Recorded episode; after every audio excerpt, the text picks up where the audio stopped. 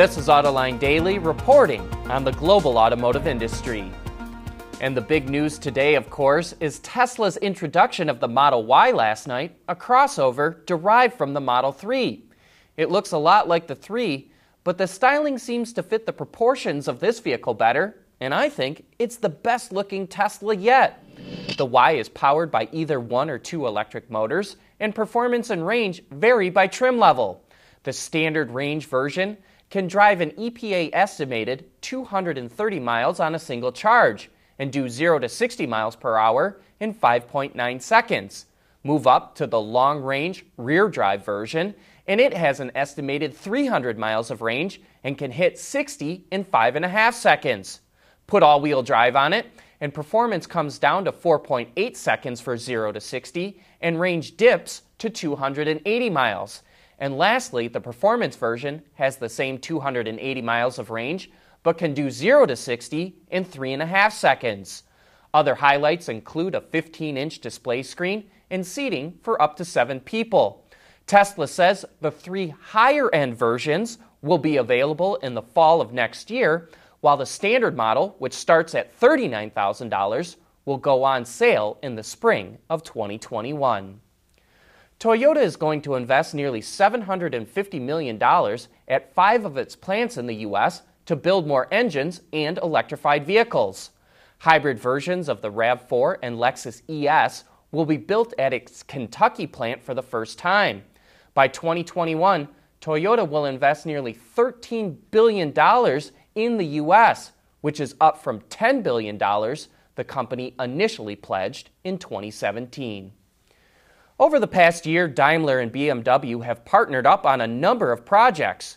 Recently, they signed a deal to develop autonomous technology together, and they're also combining their mobility services into one company. And now reports out of Germany say that Daimler and BMW are in talks to jointly develop platforms for electric vehicles, a move that could save nearly $8 billion for each automaker.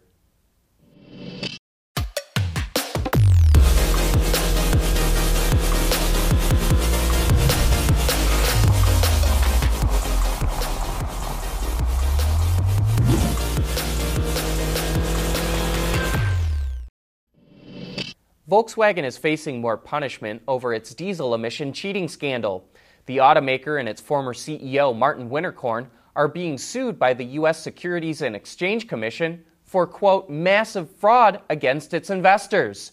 Regulators say the company should have notified them sooner about the scandal. They also claim VW issued more than $13 billion in bonds and securities in the U.S. from April 2014 to May 2015 a time when its management knew about the illegal software in its diesel engines. Volkswagen says the lawsuit is, quote, legally and factually flawed, and it will fight it vigorously. They call it RNG or renewable natural gas, and it could potentially be the fuel that saves the piston engine. Renewable natural gas is made from garbage. It uses methane gas from landfills and purifies that into natural gas that can be used to heat homes or power cars and trucks. It can be used in existing gas pipelines all across the country, and it costs the same as regular natural gas.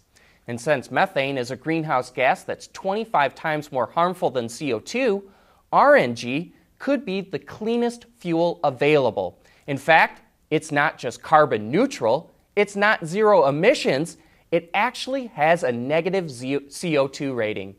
Vehicles that run on RNG are actually more helpful than electric cars in fighting global warming, even electrics that are powered by solar or wind electricity. AutoLine Daily is brought to you by Bridgestone Tires, your journey, our passion, and by Dow Automotive Systems, advanced materials that deliver better results. Indian automaker Mahindra is once again talking about selling passenger vehicles in the U.S. Over a decade ago, the company said it would introduce a pickup and SUV, but it eventually scrapped those plans. It does sell tractors in the U.S., and last year it opened a factory in the Detroit area to build its Roxor off roader. But that vehicle isn't street legal. The Detroit News reports that Mahindra is eyeing the American market and is considering introducing a small minivan one day. The company acknowledges it isn't ready to bring a vehicle to the U.S. at the moment, but it hopes the Roxor can be the vehicle that changes the perception of the brand.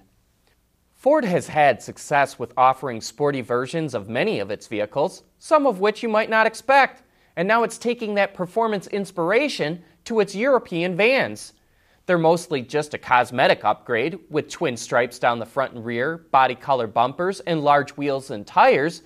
But the Transit Custom Sport also features a new 2 liter diesel engine with 9% more power and a full body kit. It goes on sale in the middle of the year, but the other two are on sale now. And speaking of Ford, it's coming out with a new paint color for the 2020 Mustang called Grabber Lime that was inspired by a vintage Mustang color from the 1970s. The amount of variation and brightness of this color, depending on the angle, is really quite amazing. Ford calls it lime green on steroids. The 2020 Mustang goes on sale this fall. That's it for today. Have a safe and happy St. Patrick's Day and we'll be right back here again on Monday.